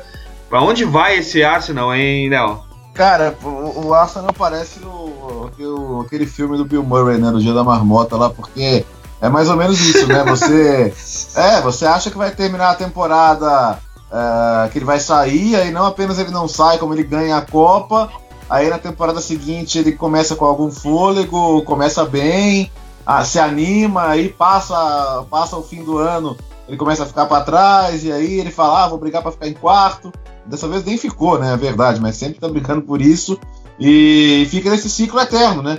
Ah, a questão é que me parece muito claro que depois da última temporada, ele vai sair quando quiser, né? Acho que é com, com, é, com esses donos é. do Arsenal, me parece muito, muito claro que eles não têm a, a, intenção de, por vontade própria, abrir mão do Wenger. Né? Então vai, não tem jeito, vai ter que ser uma coisa de ele, ele decidir que não tem mais força, energia, capacidade. A não ser, claro, que o Arsenal, sei lá, tá, chegar na metade da temporada, o Arsenal tá em 12 fazendo uma campanha horrível. Aí eu acho que pode se criar um, um, ambiente de pressão na torcida que, que mudaria isso. Mas se o Arsenal fizer a temporada que tem feito, é, ficar ali no bolo, sonhar, e aí daqui a pouco cair da árvore, é, acho difícil. Acho que tá mais do que provado que se, se eles não sucumbiram à pressão agora, acho muito improvável que, que eles abram mão do Wenger sem que o Wenger sair. E Léo, a gente é muito impactado pelo Arsenal da última década dos Los Invencíveis, mas a é. gente tem que pensar que o verdadeiro Arsenal tá no livro Febre de Bola, né? É aquilo ali que a gente tem que Nossa, esperar do Arsenal, né? E não os Invencíveis pro resto da vida. Ah, é verdade, cara. Não, aliás, o Febre de Bola é como, como, como formador de caráter e entendimento do que é o futebol, ele é, ele é demais, cara. É um livro que não, não dá para deixar de ler, porque você se identifica com tanta coisa, né? Verdade. Quantas vezes você se sente um idiota? essa, essa semana mesmo eu saí do estádio me sentindo um idiota, cara. Eu, pô, eu peguei um avião pra ver o jogo e falei, ah, caramba, o que, que eu tô fazendo aqui, né? É, e, o, e o febre de bola é mais ou menos isso, né? Então é, acho que é legal. É muito cara. isso. Era, era, era o Boring Arsenal, né? E, é aquela coisa. Você já, cara, você, você, sabia que estava saindo de casa para quebrar a cara, você sabia que você ia passar frio, tomar chuva, ia, ia ficar em pé ali, mas que, pô, a, a sua vida só faz sentido por causa disso, né? Suas, essas experiências que, que, que, que te colocam num, num, num ambiente cultural. É tão importante para cada um. Então é o seguinte, ó, Pit Invaders, leiam o Febre de Bola e não se frustrem mais com o Arsenal no final de cada temporada. Vini, eu preciso falar contigo sobre Everton, cara. O que, que esperar do Everton? Então, cara, o, Everton acho que ele fez uma, uma, uma janela, talvez, eu até comentei isso com o João, uh, talvez assim, entre aspas, né, pro padrão da Premier League, a janela mais sustentável, assim, ele, ele fez muitos negócios de ocasião, uh, jogadores em fim de contrato, outros uh, chegando em contrapartida de contratações, como o N. Rooney na, na negociação do Lukaku, o Sandro Ramírez estava em fim de contrato com, com o Málaga, uh, conseguiu contratar ele por um, um valor bem interessante. Uh, enfim, ele, o Everton contratou pontualmente jogadores muito interessantes e manteve uh, o seu time, para mim, que é o, que é, que é o principal. Né? Ele manteve o escopo de um time que jogou muito bem, talvez não tenha sido tão regular no ano passado, mas que jogou um futebol de muita qualidade e, e ele adicionou uh, talvez peças que vão ser bem importantes para o elenco, assim, né? Uh, e ele, ele uh, por exemplo, uh, reforçou na, na, na, zaga, que foi muito criticado no ano passado. Enfim, acho que é um time que tem tudo para brigar dessa vez, acho que com força realmente para uma vaga na UEFA Champions League. Pode ter resolvido o problema no gol com o Jordan Pickford, né? O, o Everton tinha um problema aí de goleiro Sim. e com a contratação aí do jovem que, nossa, comeu pão que o diabo amassou lá no Sunderland. É, é. Acho que o Michael Keane é um belo reforço para a zaga também, enfim. Ele pega Sim. jogadores que foram muito testados né, em times menores, mas que, que chegam sem muita dúvida, né? É, não, o, o, o Pickford não poderia jogar em melhor lugar para ser testado do, do, do Sunderland. Né? Ele, ele foi o grande saco de pancadas no ano passado. Eu já vinha uh, uh, sendo saco de pancadas em temporadas anteriores, mas foi o grande saco de pancada no ano passado. Ele jogou muito bem, é um goleiro muito jovem também. Ele fez um, um europeu sub-20 também muito bom, é um cara uh, extremamente promissor. E bem como o Léo disse, ele vem para ocupar uma, uma lacuna ali que estava por algum tempo talvez desde os uh, dos melhores momentos do Tim Howard, o, o Everton não tinha um goleiro seguro. Vini, eu, eu perguntei para o Léo sobre os MVPs, quais são as, os grandes caras, os mais hypados da, da, da Série A do Caute. Eu não vou fazer isso em relação à Premier League, porque Cara, a nominata seria muito extensa. Mas eu também perguntei pro Léo sobre quais são os, os, jogadores da seleção italiana, já que a gente está numa temporada que vai desaguar numa Copa do Mundo. E quais são os caras da, da seleção inglesa que a gente tem que ficar de olho para a Copa da Rússia, se tivermos a Inglaterra na Rússia? É, então, o, o, o meio-campo inglês, assim, uh, uh, que uh, foi bebeu muito no no meio-campo do Tottenham, né? Acredito que o, o, Tottenham vai ser um time, assim como talvez o Liverpool do, do Brendan Rodgers, é, era um time que era muito modelo para a seleção inglesa. A gente tem percebido que o, que o Tottenham ele é um time que ele se tornou meio que uh, um, um modelo para a seleção uh, inglesa começar a, a, pensar numa formação, enfim, entrosamento, já que os jogadores não treinam tanto, ele uh, usa, o treinador usa muito o Tottenham como ponto de partida. Então acho que o, o a, cara do Tottenham, o meio campo do Tottenham, uh, vão ser reprisados algumas vezes na seleção inglesa. Bom, a gente já destrinchou aqui a Série A, a gente já destrinchou aqui a Premier League, que está começando nessa sexta-feira, o dia que o The Pitch Invaders vai ao ar. Vamos acompanhar ainda durante toda a temporada, sempre aqui e pelo podcast e também pelo nosso blog e também pelo Twitter e Facebook. Mas agora já é hora das nossas clássicas dicas futeboleiras.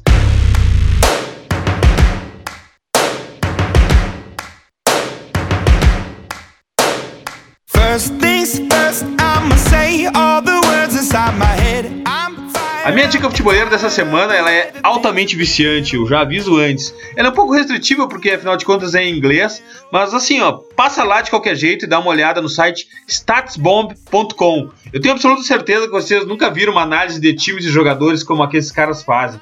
É estatística extrema. Bom, eu gosto disso, né? E na própria página tem o link também pro podcast dos caras.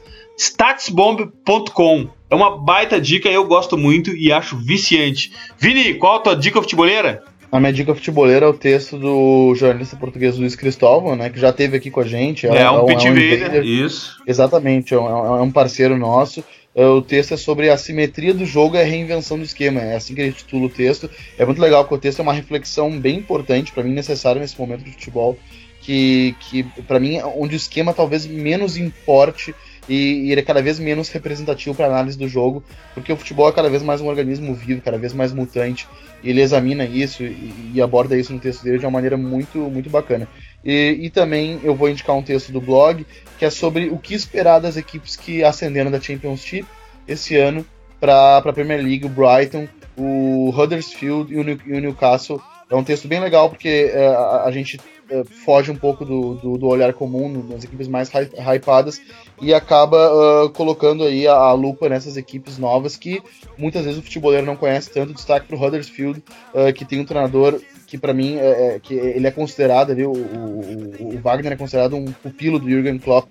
Então o Huddersfield é uma equipe que a gente pode talvez uh, ver surpreender e jogar um futebol bastante propositivo. O Luiz Cristóvão, nosso, nosso parceiro Pit Invader, que sabe muito de MLS, não concordou comigo quando eu falei nas redes sociais que Carlos Vela era demais para a Liga Americana de Soccer. Achou que uh, é, se enquadra perfeitamente para o projeto. Eu acho que um cara de 28 anos com aquele talento podia ir para uma top 5 ainda, mas tudo bem, isso é uma outra discussão. Graças, Vini! Valeu, Eduardo, valeu, Léo, obrigado, Mário. Vini, o João também deixou uma dica futeboleira para nós, né? Sim, sim, o João, o João é uma dica bem legal. Vamos ouvir então.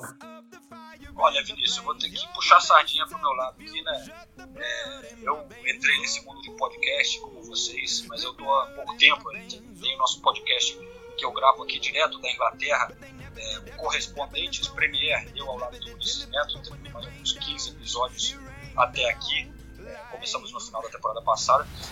E essa seria a minha dica. Um trabalho que eu estou gostando muito de fazer, que eu acho que agrega a, a nossa cobertura aqui na Inglaterra é uma mídia que a gente tem um pouco mais tempo para trabalhar alguns assuntos, né? A gente tenta trazer sempre um podcast diferente, assim, com cada episódio diferente do outro, alguns sons da torcida, aqui que eu gravo, matérias saindo, outros convidados que a gente fica batendo papo, é, tem a participação da Nathalie Geda, também minha companheira aqui da SPN, e o pessoal que está escutando está tá curtindo, então essa seria a minha recomendação, boleira, que vocês experimentem né, o Correspondentes Premier, podcast feito aqui para a ESPN direto aqui de Londres. E você pode encontrar, tem página no Facebook, Correspondentes Premier, tem Twitter, Correspo Premier, é, ou então você encontra também a gente no SoundCloud, em todos os agregadores, tocadores de podcast. É, eu agradeço a, a, a, chance de falar do nosso trabalho também. Convido vocês a, a conhecerem. Valeu, Vinícius. Baita dica, assinem o feed do Correspondentes Premier para receberem semanalmente o podcast João Castelo Branco e do Ulisses Neto. Eu já assinei e recebo on demand. Myron, qual a tua dica futebolera? Cara, são duas. A primeira é a entrevista do, do Mansur, do Globo, com o Jair Ventura, que é um dos nossos queridinhos aqui do, do podcast. É uma entrevista muito legal que o Jair fala muito do seu estilo e do início de carreira no Botafogo. E a outra dica é um texto meu que vai falar sobre a Série A italiana, que eu vou falar sobre o, os cinco maiores clubes, da, os, os, cinco que eu considero favoritos, e o Nelson Oliveira, da referência, na minha opinião, em português, da 4 Trate, fala sobre os três recém-promovidos da, uh, da, série, da Série B para A. E eu queria deixar aí um abraço em vocês, obrigado Dinho, valeu Léo aí pelo, pelo, pelo tempo que dispensou pra gente aí, muito obrigado e pra cima deles. Demais, Myron. Léo, qual a tua dica futebolera? Bom, eu sem, sem querer ser cabotino, eu queria indicar uma entrevista que eu gostei muito de fazer pro meu blog, cara, que é... Eu falei com o Stênio Júnior, né, jogador brasileiro do Skandia, que é o time da Macedônia que vai enfrentar o Milan semana que vem na Liga Europa, e abordar com ele aspectos extra-futebolísticos, né? O, o é um clube que, apesar de ser da Macedônia, é, ele é um clube fundado pela comunidade albanesa, né? Então é um clube que representa um pouquinho essa identidade nacional albanesa dentro da Macedônia. E ele conta um pouco como é complicado isso aí das questões étnicas dentro da antiga Iugoslávia, né? De como o clube é meio odiado aí pelos outros clubes, é odiado e odeia de volta, né? É um clube que a torcida sempre está metida em confusão, a torcida torce também pela seleção albanesa, então, além dele falar, claro, o quanto que vai ser legal enfrentar o Milan no segundo jogo, porque ele está suspenso pro primeiro, ele fala um pouquinho sobre, sobre essa realidade aí de ser um brasileiro na Macedônia, sobre a chance de jogar na seleção, enfim. Eu gosto muito das histórias alternativas do futebol também. Histórias que às vezes a gente não consegue contar tanto na TV, mas o blog tá aí para isso e foi uma entrevista que eu gostei de fazer e acho que quem, quem lê vai gostar também. E amanhã vai estar nas nossas redes sociais e também lá no blog a gente arranjou um espacinho para colocar toda sexta-feira as dicas futeboleiras. Graças, Léo, graças, Pit Invader, obrigado por nos guiar nessa invasão pelo caos. É sempre um prazer falar contigo e aprender contigo sobre futebol. Valeu, galera. Sempre juntos aí. Valeu. E nunca esqueçam, The Pitch Invaders, o podcast do Projeto Futuro, está no iTunes e na SoundCloud. Assine nosso feed. Sigam também a nossa playlist futeboleira, hashtag WeLoveFootball do Filtro FC no Spotify. E curtam a melhor galeria de futebol cultura do Instagram no perfil Filtro FC. Essa semana passou o Bolívar Silveira, nosso Pitch Invader, apareceu lá no Stories. Um pouco louco demais, um pouco estilo Bielsa.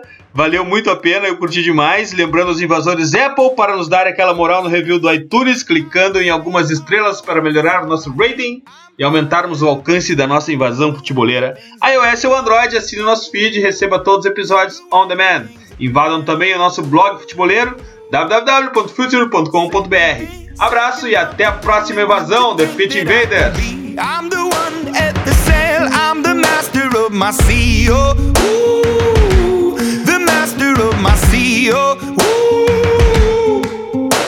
I was broken from a young age, taking my soak into the masses, writing my poems for the few that look at me, took to me, shook at me, feeling me, singing from heartache, from the pain, taking my message from the veins, speaking my lesson from the brain, seeing the beauty through the.